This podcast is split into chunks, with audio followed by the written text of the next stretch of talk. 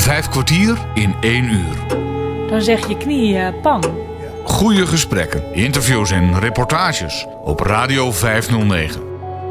Met gastheren Bas Barendrecht en André van Kwaabegen. Goedemorgen. Vandaag spreken Bas Barendrecht en Hans Wensveen met Dionne Scheepmaker. Zij heeft in haar leven twee zeer grote passies. Haar beroep als opbouwwerker en het reizen over de hele wereld. Ze is daar zo vol van dat ze daar minstens vijf kwartier in een uur over kan praten.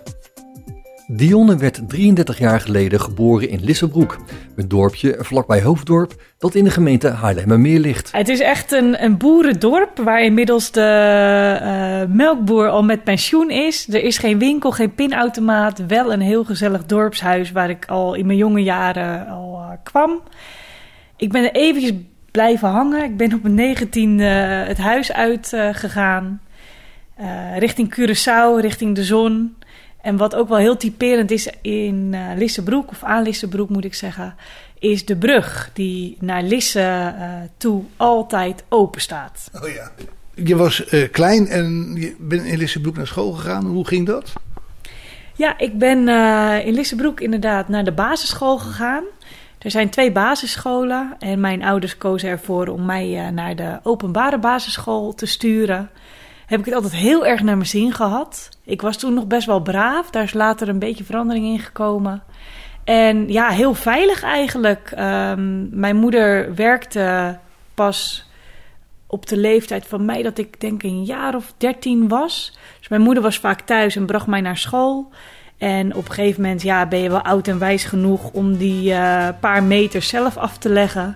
Dus toen wandelde ik uh, naar school toe zelf.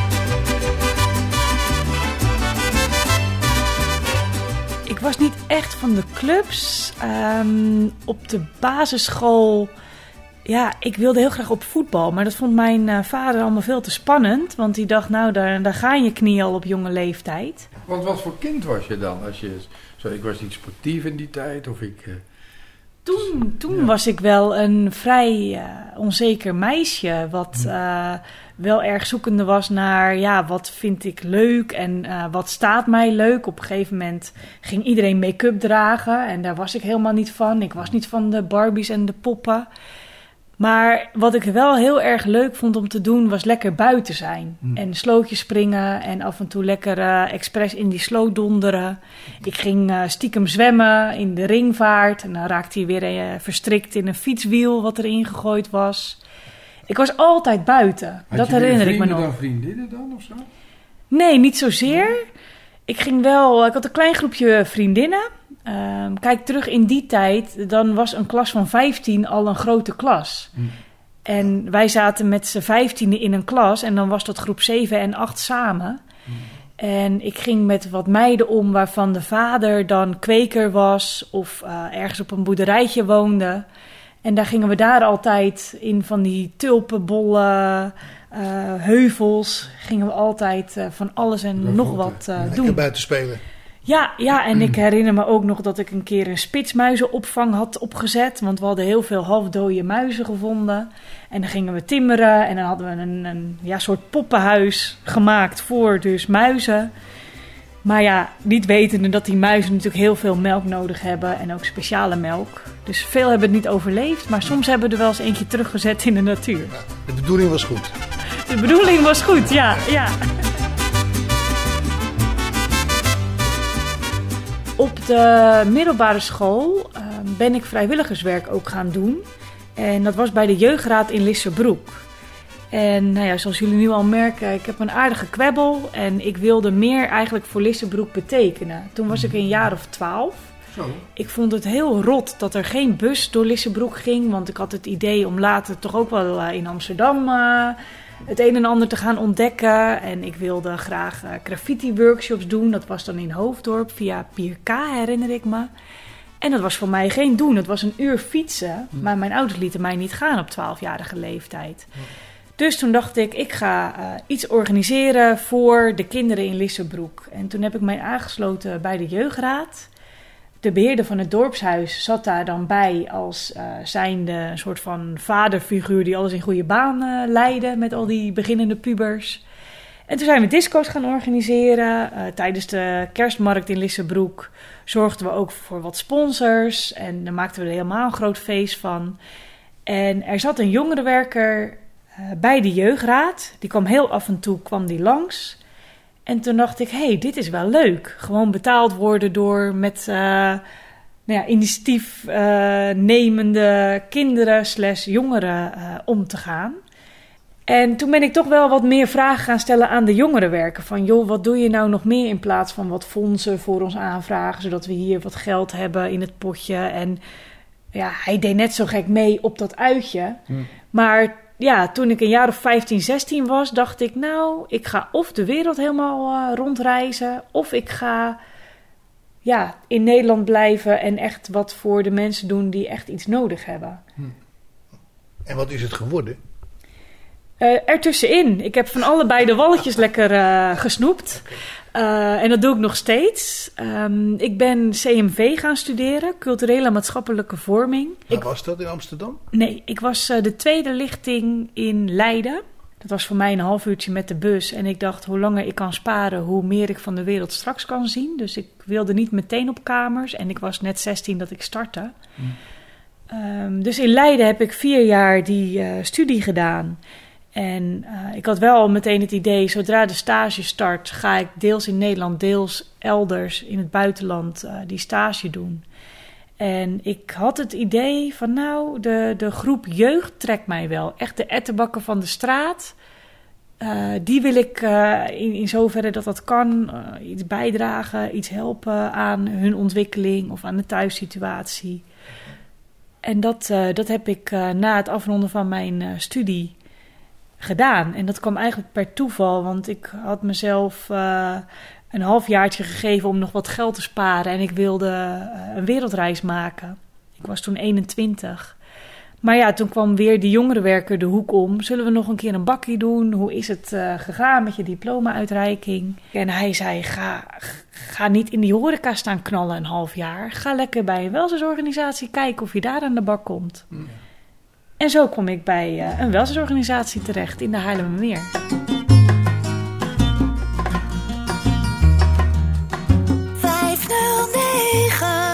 Radio 509. Ik ben niet uh, maar een half jaartje aan de slag geweest.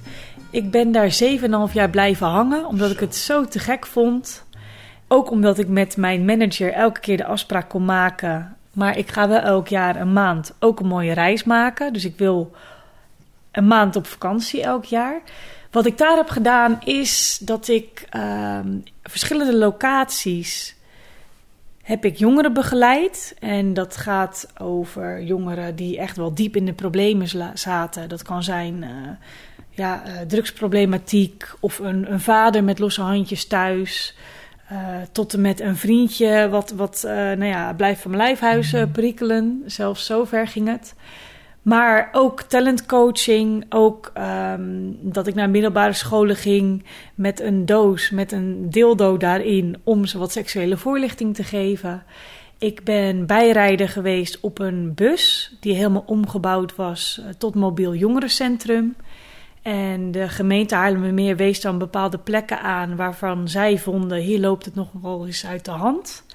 Uh, zij noemden dat hotspots. Dus als jongerenwerker ging ik... Uh, ja, meedoen met het hotspotbeleid. En daar kwamen we ook nog wel eens echt wel uh, in steegjes dat ik dacht, nou...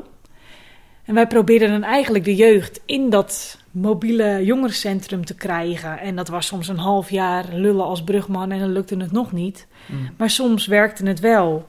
En dan gingen we gewoon heel open het gesprek in van joh... Uh, ja, eigenlijk met de strekking, heb je niks beters te doen? Kunnen wij iets... Uh, qua ondersteuning bieden. Maar dat is natuurlijk altijd, uh, verbloem je dat een beetje. En je bent aan de andere kant wel ook wel weer heel eerlijk wat jouw functie is. Maar ja, uh, 99% van de jeugd uh, begreep ik. Wat voor gekke acties ze ook uithaalden. Ik heb ook wel jongeren zien afglijden, ja. Of dat je erachter komt van, nou ja, het, het ging weer even goed, maar ja, je neemt nu nog meer drugs dan dat al uh, gebeurde toen. Ik moet zeggen dat ik daar uh, qua loslaten uh, vond ik dat heel lastig. Ik was zelf ook nog vrij jong, want ik was een paar weekjes 21 en toen was ik al jongerenwerker. Hmm. Ik richtte me toen vooral op de tieners, dus ongeveer tot en met een jaar of 17. Maar later ben ik wel echt met, eh, met jeugd gaan werken. Dus de, meer de leeftijd eh, 19 tot en met een jaar of 23. En eh, ik heb wel heel veel geleerd in de zin van, ook al is er maar één die, die beter gaat dan dat het ging. En, en iedere keuze is op het moment toch een keuze die je met wat voor afwegingen. Je, je maakt hem wel. Ja, ja. En er is altijd wel weer een andere keuze te maken. En, en dat kan heel veel later komen en dat kan met een week komen. Maar ehm, het, het leuke is wel dat als ik nu soms nog in Hoofddorp kom, en Hoofddorp was een van mijn werkgebieden, dat ik soms nog wel jongens tegenkom. En toen schelden ze me verrot en sta, hadden ze mijn fiets gestolen. En ik heb echt ook wel een keer een klap geïncasseerd. En nu zeggen ze: Hallo mevrouw, hoe gaat het met u? Oh ja. En dan denk ik toch van wat je ook hebt uitgevreten, iedereen is toch gelijk. En ja, dat vind ik dan toch mooi om te zien. Dus tuurlijk eh, denk ik nog wel eens terug aan die tijd en denk ik van oeh, hoe zou het met die of die gaan? Ehm, maar ja, het is, het is toch ook wel weer heel erg mooi om ook terug te denken aan je successen. En in het begin, eh, ja, mogen jullie eerlijk weten, vond ik het heel lastig als ik dan zag dat een jongen, ja, voor mijn idee echt wel eh, het verkeerde pad koos. Maar ja, er zitten ook weer dingen achter waarvan ik misschien niet wist. Of misschien had ik iets beter kunnen doen. Hij had ook misschien een andere keuze kunnen maken. Dus ja, ik heb daar, eh, ik heb daar veel, eh, veel van geleerd. En juist eh, door dat jongerenwerk denk ik nu nog steeds... hoe groter het ettenbakgehalte, hoe leuker ik het vind Ja, uitdaging. hoe uitdagender het is. En, en juist hen, juist die groep, die, die kunnen echt wel wat ondersteuning gebruiken. Ook al zeggen ze 9 van de 10 keer van niet. Het is heel, heel mooi om dan toch te zien dat je toch een ingang ergens kan vinden.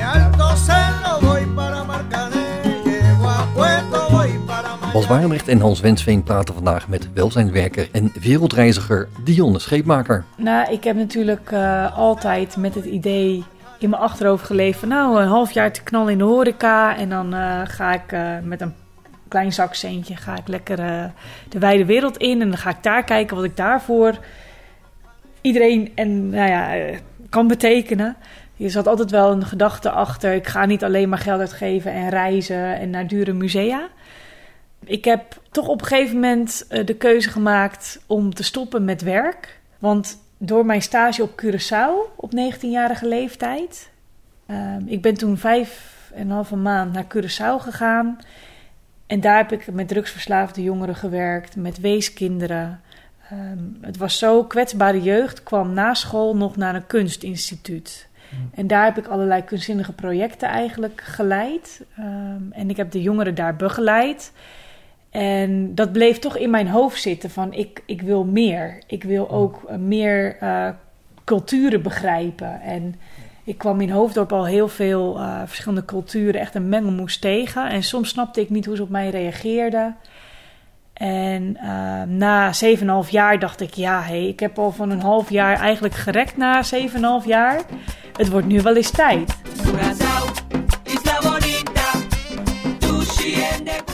En op Curaçao, zal ik zeggen, eh, je hebt daar gewerkt, maar wat heb je er voor jezelf eh, gedaan? Eh, de Curaçao kun je prachtig duiken natuurlijk. Je kan... Ja, je noemt duiken en dat is een van mijn grote passies. Oh. Ja, ja. Ik ben een heel druk persoon boven water. En als ik dan onder water ben, dan ben ik echt de rust zelf. Dus ik dacht, ik ga dat eens even uitproberen. En het was goed georganiseerd. Ik ben toen een zwembad ingegaan. Ik vond het helemaal niks. Ik dacht, ik wil meteen vissen zien en ik wil haaien zien. En misschien zwemt er nog wel een walvis eh, ergens voorbij. Ik heb inmiddels wel al verschillende keren walvissen gezien, maar niet toen. En het was helemaal niks. Mijn oren, het deed allemaal zeer. En iedereen was binnen no time beneden op acht meter in dat zwembad. En ik liep maar te miepen. Maar ik dacht, hou vol. En ik ben toch ook wel een beetje een doorzetter. Dus ik had op een gegeven moment mijn paddy open water. En ben heel veel gaan duiken ook eh, in die mooie zee rondom Curaçao. En ja, mijn duikpassie is toen eh, gestart. Ik kwam ook, eh, eerlijk moet ik dat bekennen, 17 kilo zwaarder terug van Curaçao. Dus wat heb ik voor mijzelf daar gedaan? Nou, heel veel lekkere cocktailtjes. Ik heb eh, heel veel lekker eten geproefd. En ehm, ik heb heel veel ook van de cultuur geleerd. Echt te gek. En ik ben daar ook gestart met eh papiamento. Dat spreken ze op Curaçao. Pimento, ja. Ja, ja. En toen dacht ik, ja, is allemaal wel leuk. Maar misschien moet ik overstappen naar Spaans. Want als ik ooit die wereldreis wil maken, dan eh, komt Spaans wel goed van pas. Dus ik ben daar ook gestart met Spaanse les. En daar heb ik later toch ook nog wel wat eh aan gehad. Dat is de grootste wereldtaal.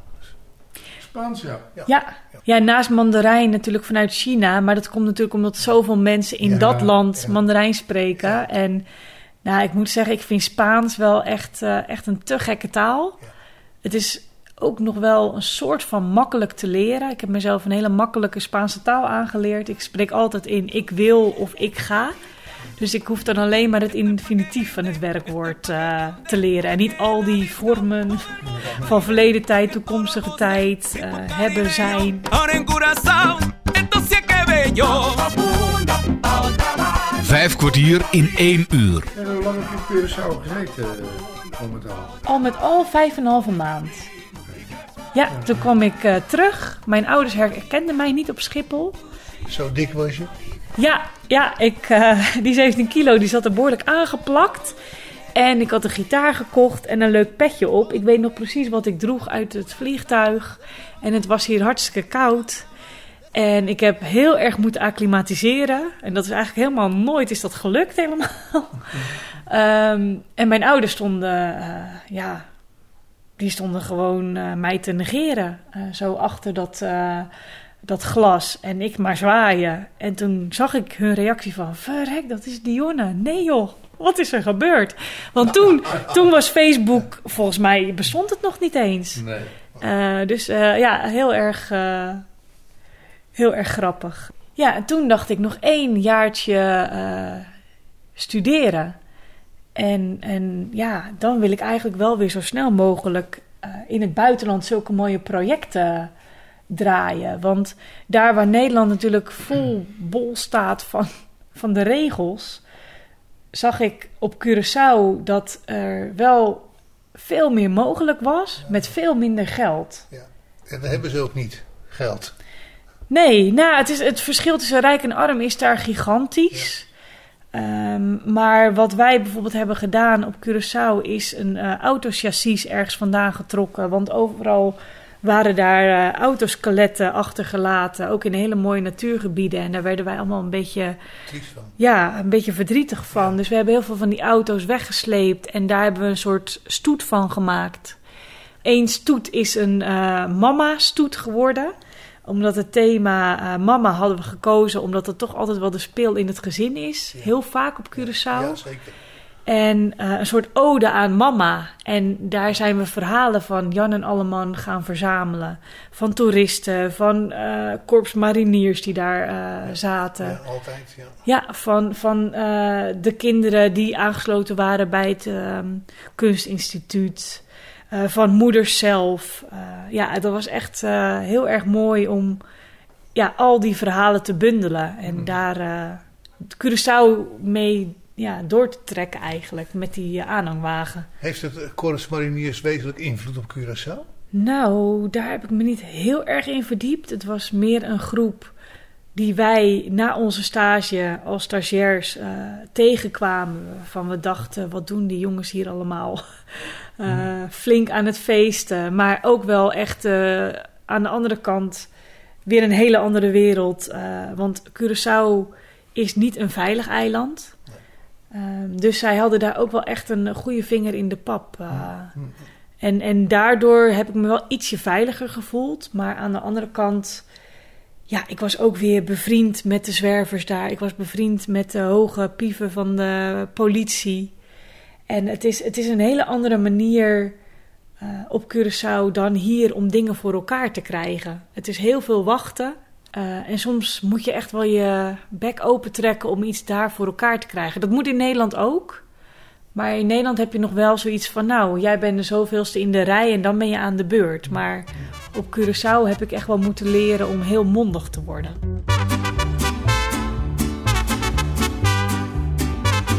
Toen ik terugkwam van Curaçao had ik nog één jaartje eh, qua studie. En toen ben ik eh, bij Meerwaarde dus terechtgekomen. Ik had wel natuurlijk het idee, ik ga in die horeca werken. En dan eh, ben ik dat na een zakcentje te hebben verdiend wel weer zat. En dan ga ik de wijde wereld in. Maar ik ben toen bij Meerwaarde terechtgekomen. En toen heb ik elk jaar een mooie reis eh, kunnen maken. En dat zijn wel ja, fantastische reizen geweest. Maar elke keer stond ik wel behoorlijk verdrietig op de luchthaven. Van hé, hey, we gaan weer te- ik ga weer terug naar Nederland. Het liefst zou ik nu doorreizen naar het buurland. En zou ik daar en daar en daar ook naartoe willen. Eh, maar ik was ook wel weer heel erg tevreden met wat ik hier had. En eh, de rijkdom waarin we leven. Eh, dat je kan zeggen, ik wil daar en daarheen. En je stapt op de bus, want je hebt een OV-kaart. En nou ja, dat, dat, vooral het veilige aspect hier, dat vind ik nog steeds eh, ja, echt iets heel moois van Nederland. Het nuchtere ook. Vijf kwartier in één uur. Vandaag spreken Bas Barendrecht en Hans Wensveen met Dionne Scheepmaker. In het eerste deel vertelde ze onder andere over haar vak als opbouwwerker in Nederland, waarbij ze ook nog eens stage liep op Curaçao. Op dat eiland liep ze niet alleen warm voor haar werk en de bewoners, maar werd ze ook nog eens besmet met het reisvirus. Op Radio 509. Ik ben naar Mexico gegaan, maar dat, eh, dat land is nu echt mijn tweede thuis. Dat ik Mexico koos kwam omdat een vriend van mijn ouders. Mijn ouders worden dit jaar 60 en het is inmiddels acht jaar geleden dat ik voor het eerst naar Mexico ging. Nee, het is tien jaar geleden. Ik zit te liegen, tien jaar geleden. Eh, dus toen was ik eh 23. En eh, die vriend van mijn ouders, die is getrouwd met een Mexicaanse dame. Die zijn elkaar tegengekomen tijdens het WK voetbal in Mexico. Oh, leuk. Ja, ik ben ook heel erg voetbalfan. Dus ik ben ook naar Estadio de Azteca geweest. Waar eh, nou ja, eh, een mooie handvolleybal eh doelpunt is gemaakt door Maradona, meen ik me te herinneren. Ehm, goed, ja, Mexico stond op het lijstje omdat Jolanda, de vrouw van die vriend van mijn ouders, hij heet Ben, die zei continu: Wij wachten op jou in Mexico. En ik dacht, nou, met een beetje Spaans. Red ik het daar Dat we wel? daar kunnen redden. Ja, Ja. ja, dat viel natuurlijk vies tegen. En wat ook een beetje tegenviel was dat Jolanda, die woonde in Cuernavaca. En dat is vlakbij Mexico-stad. Dus op eh, nou ja, drie uurtjes in de bus van Mexico-stad af. Eh, zij hield mij behoorlijk tegen in eh, mijn bewegingsvrijheid, om het netjes te zeggen. Eh, zij dacht, oei, zo'n jonge meid, blond en... eh, Die gaat er niet. ja, die, wat doet zij hier in haar eentje? Het, ja, is zij niet te naïef? En nou ja, na eh, mij een weekje te hebben rondgeleid, eh, ik heb hele mooie plekjes gezien, dacht ik, ik, ik wil nog meer zien. En toen heb ik wel haar heel erg vriendelijk bedankt.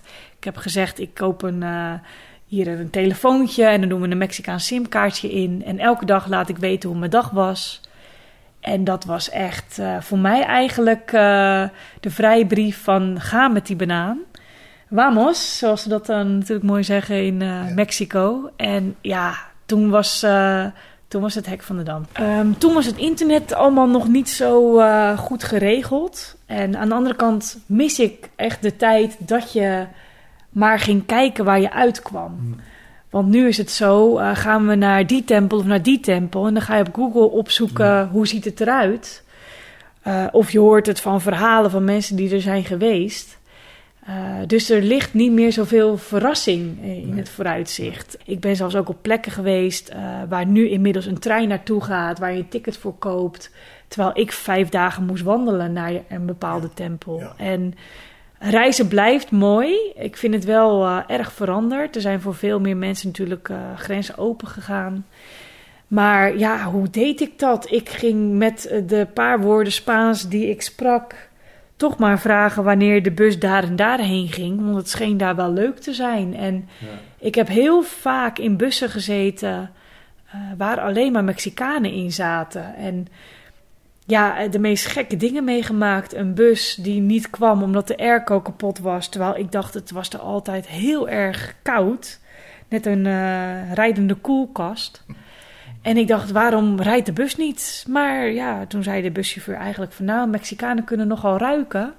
Dus de airco moet werken. Oké, nou, toen hebben we met z'n allen zeven uur op een bus zitten wachten.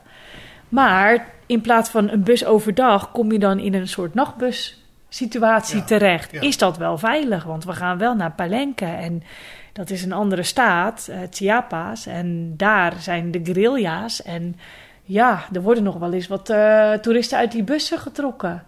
Dus je moet dan wel ja, goed luisteren naar je gevoel. Eh, niet altijd luisteren naar je moeder, die toch met stress thuis zit. En het spannende was dat ik toen toch ben ingestapt. En ja, nou, toen eh, dacht ik, ik ben er geweest. Want zo'n half vijf s'nachts, pikdonker, reden we door de bergen.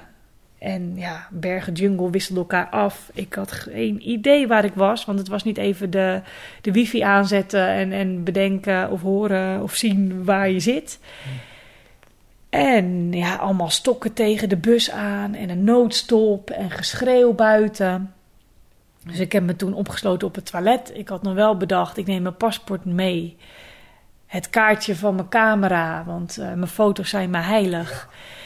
En ik doe niet de deur op slot, want dan lijkt het net of er niemand hier zit. En ze mogen de rest van mijn spullen hebben. Maar toen eh, bleek het te gaan om eh, verkopers van eh, fajitas en tortillas. Dus midden in de nacht, ja, in Mexico kom je niet om van de honger. Ik dacht, ik neem er meteen drie om van de schrik eh, te bekomen. En eh, dat smaakte wel goed. Maar dat zijn wel schrikmomenten, ja.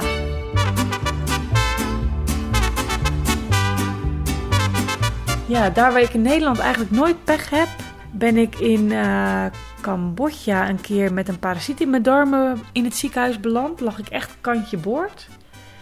Was ik ook alleen. Nou ja, ik was in Curaçao aardig aangekomen, maar Cambodja eh, was ik in twee dagen tijd 7 kilo kwijt. Want ik was en uitgedroogd en ik, ja, ik had dus een parasiet in mijn darmen. Maar het ongeluk waar jij het over hebt, is dat ik terug ben gegaan naar Mexico. En toen was ik een jaar of 25, 26. En ik had toen voor mezelf besloten: dit is de wereldreis die ik ga maken. Ik weet niet wanneer ik terugkom. Ik heb een jaar naar, naar die datum toegeleefd van ik vlieg naar Mexico. Ik ga duikles geven, want in de tussentijd had ik al mijn duikbrevetten gehaald. En in Mexico had ik het heel erg naar mijn zin. Ik had een Volkswagen Kever, mijn lievelingsauto, gekocht. Een cabriootje, een surfboard achterin. En eh, ik Wat had... kan mij gebeuren, dacht Ja, ik. ja ik, had, nou, ik had ook een keer het stuur in mijn handen, maar die zat dan niet meer vast aan de auto. Toen wilde ik een bocht maken, nou, dat is ook weer goed gekomen. Maar ik heb daar inderdaad eh, een surfongeluk heb ik gehad.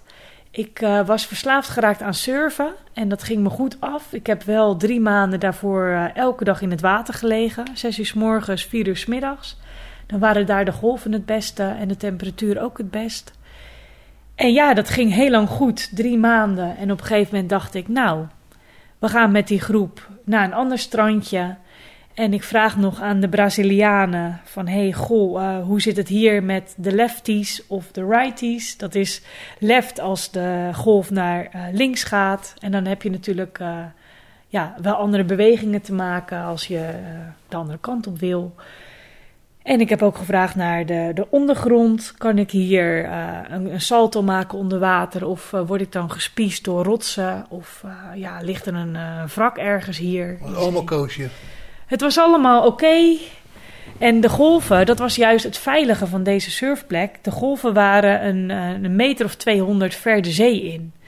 Dus als je dan een golf goed had gepakt, eh, dan was het niet zo dat je moest bedenken van oei, ik ga nu met mijn boord richting het strand. En je kan natuurlijk een aardige salto maken als je punt weer in het zand belandt. Of eh, je komt dicht bij de rotsen, want die zijn natuurlijk ook bij de kust. Dit was eigenlijk meer surfen op zee in plaats van naar het strand toe. Ja. Maar er waren wat eh, mensen aan het dobberen op hun plank. En ik had net dat ik op een golf eh, zat. En ik dacht, ja, je kan hier toch naar beneden springen, want het zou een meter of eh, 30 diep moeten zijn. En ik sprong eigenlijk omdat, ja, er waren wat mensen voor me. Ik was lui. Ik dacht, ik ga niet weer helemaal om hun heen. En ze liggen in de weg.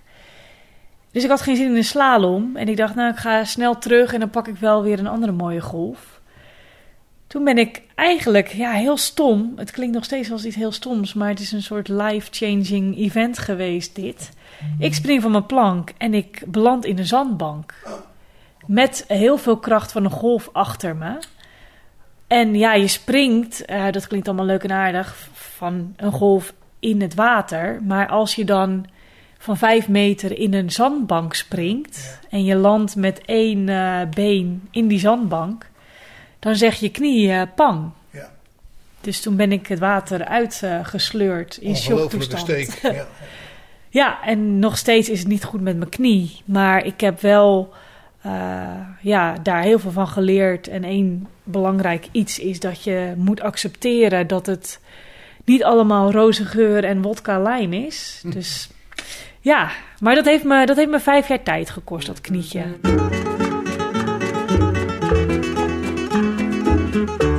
Radio 509. Ja, toen voelde dat, en stiekem nog steeds wel een beetje, dat ik echt uit het paradijs gerukt eh, werd. Want ik had daar eh, ja, echt wel vrienden voor het leven gemaakt. Ik ben eh, ja, van de een op andere dag onder de morfine gespoten naar een MRI-scan in Mexico eh, direct naar huis gestuurd. En toen had ik eh, heel luxe vijf stoelen van Lufthansa voor mezelf. Ja.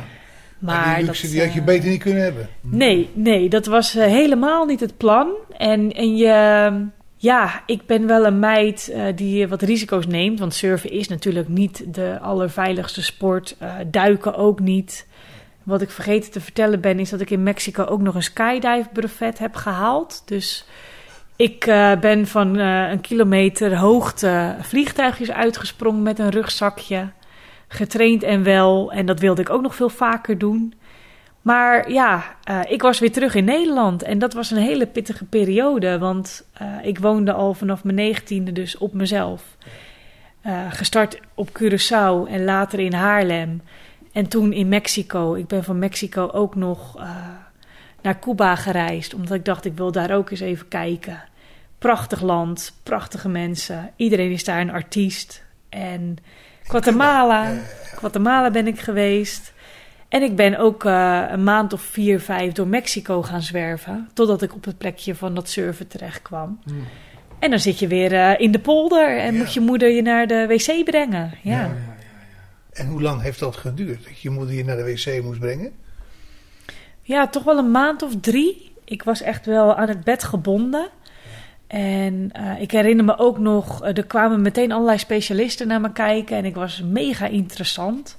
Want ja, als je met voetbal je voorste kruisband afscheurt. Ja, dan is eh, er is een soort plannetje voor. Hè? Dan kunnen we van een varkenspees nog wat fixen. En bij mij was echt alles stuk, behalve mijn meniscus. Dus wat ga je dan doen? Ja, fysio aan bed. Ja, alles leuk en aardig. Maar eerst moesten er wat operaties plaatsvinden. En eh, elke operatie is er één geweest waarvan ik toch wel eh, elke keer langer moest herstellen dan ik zelf dacht. Ja. Want in mijn koppie zat, ja, als ik weer kan lopen, ga ik weer terug. Maar dat Maar- is nog niet gebeurd. Eh, ja, dat is wel gebeurd. Maar ja, als je weer kan lopen, je moet je natuurlijk ook beseffen. Toen was ik onoverwinnelijk met mijn mindset. En Ja. die mindset bleef wat achter. En mijn lichaam bleef ook wat achter. Want ik was altijd van, oké, we gaan surfen. Want dat ga ik op een gegeven moment wel kunnen. En dat ga ik gewoon proberen. Wie gaat er nou vanuit een vliegtuig springen? Ja. Dat is eigenlijk natuurlijk van de zotte. Je speelt met je eigen leven. Ja. Dat heb ik me ook beseft. Eh, ook door dat ongeluk. Van hé, hey, je hebt niet de hele wereld eh, aan je voeten liggen. Het kan ook wel eens misgaan. Ja. Eh, maar goed, eh, ja, pijn verdragen eh, jarenlang is wel pittig. Ehm, en dat was ook een beetje mijn focus. Die knie moet goed, die knie moet goed. Eh, mijn vriendinnen gingen door. Eh, die hielden me natuurlijk heel erg goed op de hoogte. En waren heel blij eigenlijk dat ik er weer was. Maar ik was niet blij, want ik kon niks.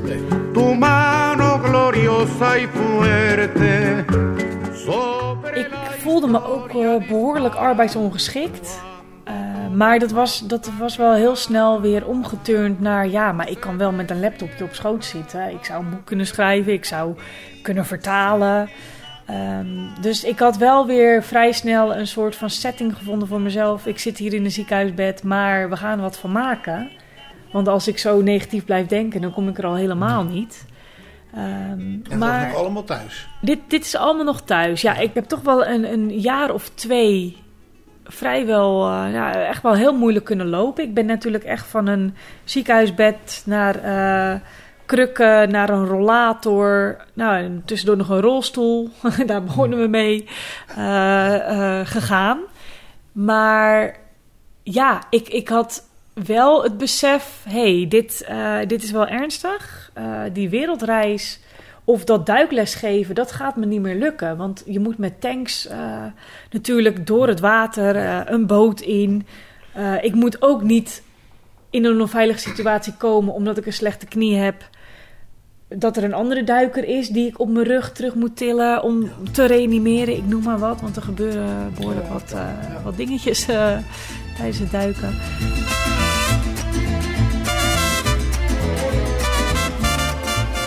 In vijf kwartier in een uur spreken Bas Barendrecht en Hans Wensveen met welzijnswerker en wereldreiziger Dionne Scheepmaker. Maar wat mij heeft doen beseffen is, nou het leven is prachtig, is dat ik ook mijn huidige vriend in mijn revalidatieperiode ben tegengekomen.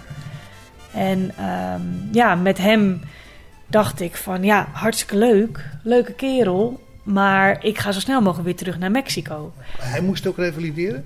Nee, Was nee, nee. Ik was nog nooit in Lisse geweest eh, met Koningsdag, of toen nog Koninginnedag.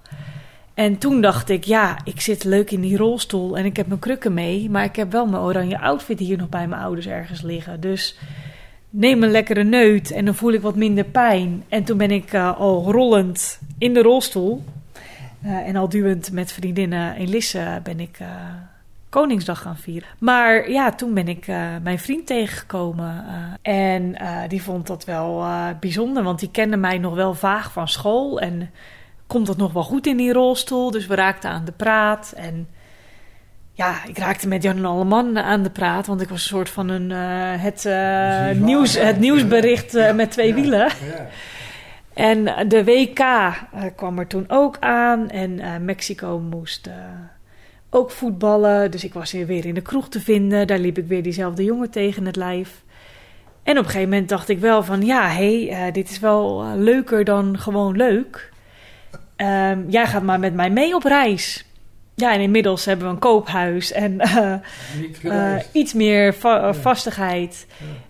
Maar we, we reizen erop los. Oh, ja, ook samen. Ik ben wel, en dat vind ik iets heel moois. Ik heb met hem de afspraak gemaakt.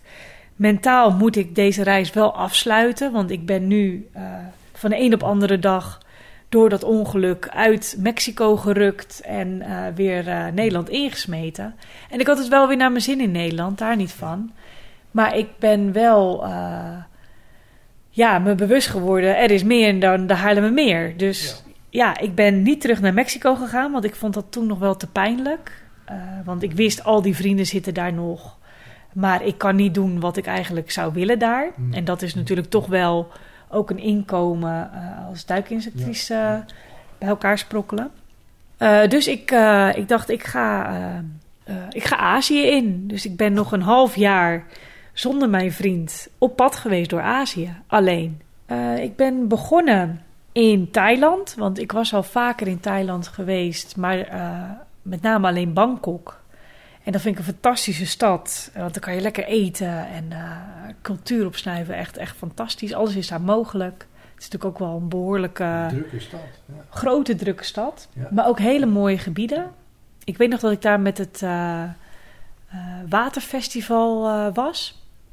En ik heb die reis drie keer oud en nieuw gevierd. Want ik was Nederlands oud en nieuw, dus gewoon Europees oud en nieuw was ik daar. Ik was met het waterfestival daar en met Chinees eh, nieuwjaar. Dus dat was eh, hartstikke leuk. Daar herinner ik me ook nog genoeg van. Dus dat eh, blijkt dat ik niet te veel heb gedronken. Ik ben naar Vietnam geweest, naar Laos, Cambodja, eh, Myanmar, nog eventjes naar Indonesië. En mijn vriend, zijn vader, is een Indo. Dus mijn vriend kwam mij opzoeken een maand lang in Indonesië. Oké. We hebben daar orang-oetangs mogen zien. Heel, heel erg prachtig. En na Indonesië dacht mijn vriend eigenlijk van... joh, je hebt me nu weer gezien. Je bent zo weer thuis. Maar ik moest het toch nog eh, wat Hij verder afsluiten. Kende je onvoldoende. Hij kende me nog onvoldoende. Ja, ik, het is, ik leef eh, eigenlijk een beetje in twee werelden. Het is, eh, het is Nederland en het is altijd wel die drang om toch weer nieuwe landen te ontdekken. Ja, andere culturen. Ja, andere culturen. Ik ben ook nog in de Filipijnen beland. En toen dacht ik, nou, Maleisië ook nog even meepakken. En eh, dan terug naar huis. Maar meepakken, dat mag ik eigenlijk niet zeggen, want we gaan niet negatief praten over een ander. Maar toeristen die maar even een soort van drie landenpunt continu bezoeken en dan zeggen thuis: hé, hey, ik ben in drie landen geweest, dat, dat vind ik helemaal niks. Ik wil echt eigenlijk eh, het liefst toch wel een maand in een land verblijven om daar. eh, Echt te leren kennen. Ja. Dus echt. ja.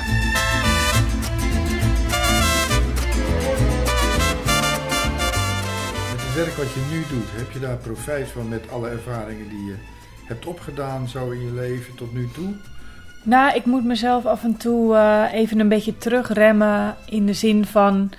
eh, hou nou eens op met dat heimwee naar de andere cultuur, Ja, ja. naar Mexico. Eh, maar ja, wat ik net al zei, Mexico is toch ook wel een beetje mijn tweede thuis. En ik denk toch nog wel regelmatig, wat als? Zal ik er dan nu zitten? Zal ik daar nu met twee kindjes aan het surfen zijn? Ehm, zal ik daar een, een, ik noem maar wat, een jongerencentrum hebben opgericht? Ik had zoveel ideeën, maar dat wat als heeft gewoon helemaal geen nut. Want ik had natuurlijk ook met mijn duikinstructrice eh, wilde haren nu ook in Zuid-Afrika kunnen zitten. Ja. Maar ook in Nederland. En wat als ik mijn vriend nu niet was tegengekomen? Dus ik heb... eh, ik moet mezelf wel af en toe eventjes knijpen van... hé, hey, eh, soms zit ik wel een beetje weg te dromen. En als ik thuis ben... ja, ik heb toch ook wel de inrichting in mijn huisje... toch ook wel een beetje werelds gemaakt... door alle mooie kussenhoesjes die ik heb meegenomen... Ja, ja, ja, ja. en schilderingen en nou ja, de kunst die ik heb meegesmokkeld. Maar ehm, ja, gaandeweg in je leven leer je en eh, ook van rotsituaties. En ik denk dat ik toch wel, eh, ja, behoorlijk cliché, maar ook wel weer wat sterker eruit ben gekomen. Kijk, nu werk ik als buurtwerker en ga ik wijken in Elisse. Eh, maar als welzijnswerker ga je toch altijd wel op zoek naar de mensen die wat kwetsbaarder zijn. Maar ook juist de mensen die krachtig zijn en die juist weer wat voor de wat kwetsbare mensen kunnen betekenen. En kwetsbaar betekent ook niet je hele leven lang kwetsbaar. Eh, het kan ook tijdelijk zijn. Het kan ook een stukje te maken hebben met acceptatie, waardoor je denkt: hé, hey, ik zit weer wat beter in mijn vel, want ik heb nu toch zo'n goed gesprek gehad met die en die.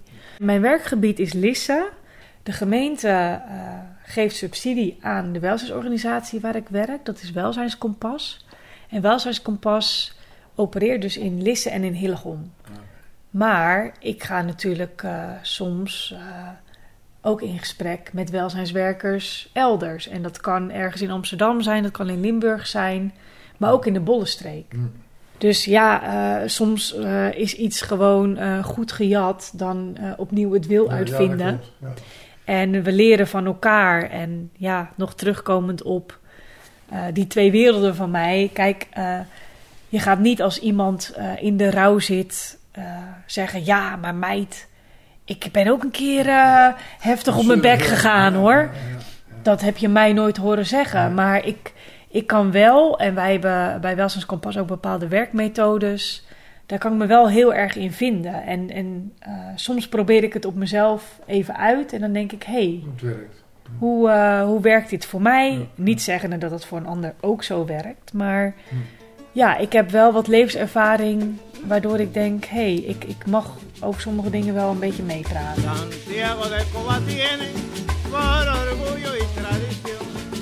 Vijf kwartier in één uur. Wij hebben eigenlijk verschillende eh, ja, disciplines in huis.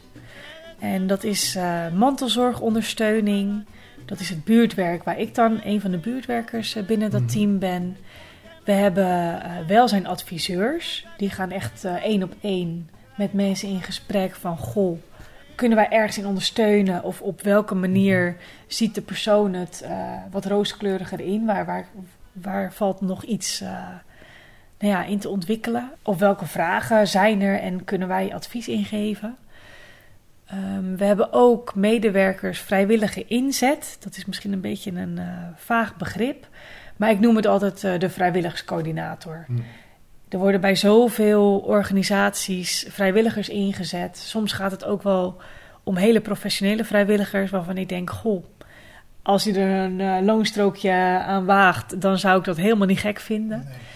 Eh, maar ook de vrijwilligers hebben vragen. En ook de organisaties die eh, ja, veel met vrijwilligers werken, hebben vragen. En daar proberen wij ook eh, in te adviseren. En welke tak van sport hebben we nog meer? Ja, we hebben natuurlijk ook mensen die eh, eh, op plekken binnen Welzijnskompas werken als vrijwilliger. We hebben zo'n 200 vrijwilligers. Dus we hebben verschillende takken van sport. En ehm, ja, welke projecten? We hebben, ik heb, kan denk ik wel eh, honderden projecten opnoemen. Maar mantelzorgondersteuning, ehm, nou ja, die, die zetten bijvoorbeeld lotgenotengroepen op om ja, met elkaar toch even te kunnen spuien van hé, hey, waar lopen we tegenaan? Maar ook om een keer het een beetje los te laten, die thuissituatie. Van hé, hey, naast dat ik voor mijn zieke partner zorg eh, en de, de toekomst is dat deze eh, meneer of mevrouw dus gaat overlijden, want dementie of Mhm. ongeneeslijk ziek ehm, Mhm. ziektebeeld eh, of een psychische achtergrond waar gewoon ja, geen herstel meer mogelijk is. Ehm, ja, dan is het ook fijn als de mantelzorger zelf ook nog eh, echtgenoot is of, of vriendin van of eh, diegene die zo goed kon schilderen. Dus eh, ja, wij zijn er echt dan voor de mantelzorger en niet zozeer voor degene die echt de, de hulp krijgt van de, mantelzor van de mantelzorger zelf. Binnen buurtwerk hebben wij ook eh, behoorlijk veel projecten. En dat gaat van ontmoetingsgroepen tot en met eh, met een toektoek door het dorp rijden om waardering uit te spreken eh, aan mensen die mantelzorger zijn of aan mensen die Die een bloemetje verdient. eh, ja, die iets voor een ander eh, betekenen. En dat kan iets heel kleins zijn. Dat kan eh Beb op nummer 14 van de Julianastraat zijn... die de hond uitlaat omdat haar buurvrouw haar arm heeft gebroken. Hm. Maar dat kan ook zijn iemand die een activiteit opzet voor mensen met dementie.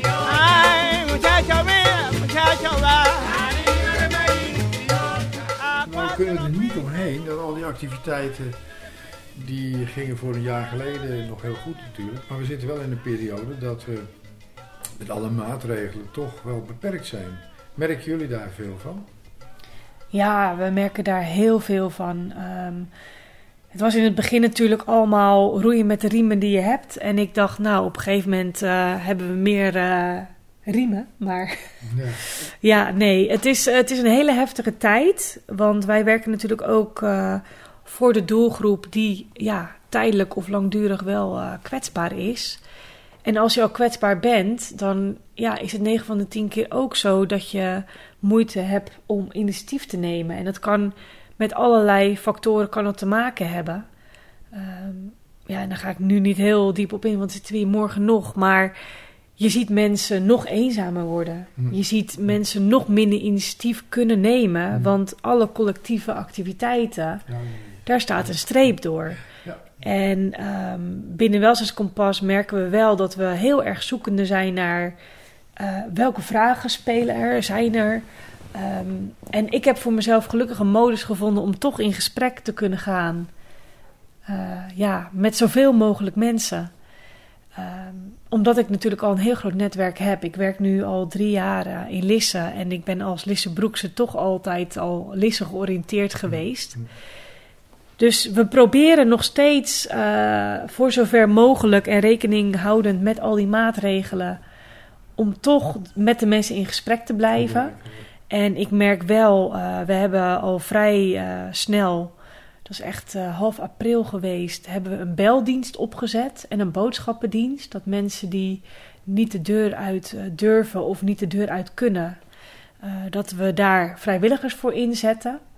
En ja, kijk, ook onze vrijwilligers zijn niet voor niks vrijwilliger. Die Nee. willen iets voor iemand doen. ja. En als een vrijwilliger die normaal gesproken ook lekker op pad is en gewaardeerd wordt en gezien wordt, dan, dan is het ook echt schrijnend dat die vrijwilliger thuis zit. Hm.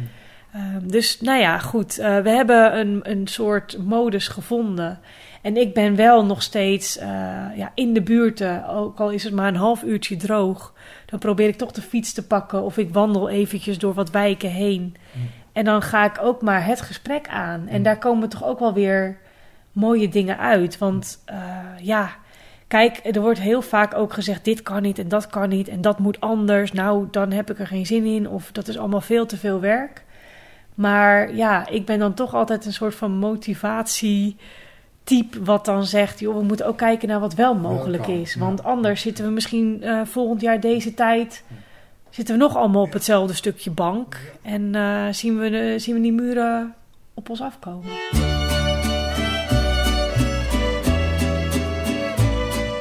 Wat vind jij nou eh, bela- het belangrijkste, of belangrijk in het leven? Als je zo gereisd hebt en je werk, en wat vind je dan belangrijk in het geheel? Ja, wat, wat ik heel erg belangrijk vind, is dat je eh, oordeelloos, zoveel mogelijk oordeelloos, de stappen door het leven maakt. Want ja, daar ben ik echt wel eh, soms eh, niet zo goed in geweest. En ik heb een, een coachingopleiding ook achter de rug. En als je heel erg open staat voor, nou ja, echt iedereen. En dan maakt het echt niet uit of je dik, dun, eh, klein, groot, eh, nooit gewerkt, altijd gewerkt. Welke taal je ook spreekt of welke kleur je ook hebt. Dat oordeelloze, dat, dat brengt je echt zo ver Dichter bij elkaar ook? dichter bij elkaar. Ja. Ja, ja. Ja, en het is toch wel heel moeilijk hoor. Want als ik de knop aanzet, Dionne, let eens op jezelf. Mhm. Ik oordeel ook. En ik heb ook een, eh, een mening. Maar je hoeft dat niet altijd uit te spreken. Dat vind ik, eh, ja, ik vind dat wel. eh, kijk, en, en naast dat je in mogelijkheden moet denken, dat, dat vind ik. Eh, maar ik weet ook dat het niet altijd mogelijk is. Mm. Het is niet altijd mogelijk om in mogelijkheden te denken. Maar ja, het positieve weer ergens vinden in een hoekje. ehm, ja, ik ben er ook wel, eh, en dat, kom ik, dat is ook wel weer wat meer werkgerelateerd, maar toch ook tijdens reizen maak ik dat altijd mee. Durf om hulp te vragen. Mhm. Want mensen willen je helpen. Alleen ik zie vaak dat de mens toch zo in elkaar zit van, nou ja, ik wil je wel helpen. En dat, we, we zeggen het ook regelmatig toch tegen vrienden, familie. Ja. Joh, als je hulp nodig hebt, weet me te vinden. Maar toch blijft het voor die persoon, voor veel personen, wat ik dus eh, meemaak, wel lastig. En ehm, je hoeft het niet te blijven zeggen, joh, als je hulp nodig hebt, weet me te vinden. Bij die andere persoon mag er ook wel af en toe een knopje om van, ja, zeg het nou maar gewoon, zeg het waar het op staat. Ik heb je even nodig. Ja, ja, ja. Ja, Leren hulp vragen. leren hulp vragen. Ja, het is echt een. eh, Ja, als je Opgave nou, als je nou, laten we zeggen, met één vingerknip iets mocht veranderen in de wereld. Je mocht het even voor het zeggen. poeh. Ja, ik zou willen dat iedereen gelukkig is. Dat is een mooie gedachte. Ja. En dat waren hele wijze woorden van Dionne Scheepmaker. Ik bedank je mede namens Bas Barendrecht en Hans Wensveen voor het luisteren. Heb je vragen of opmerkingen, dan kan je een mailtje sturen naar bas.radio509.nl Geniet van de rest van deze zondag, blijf luisteren naar Radio 509 en tot een volgende keer. Vijf kwartier in één uur is een programma van Bas Barendrecht. Techniek André van Kwaabegen.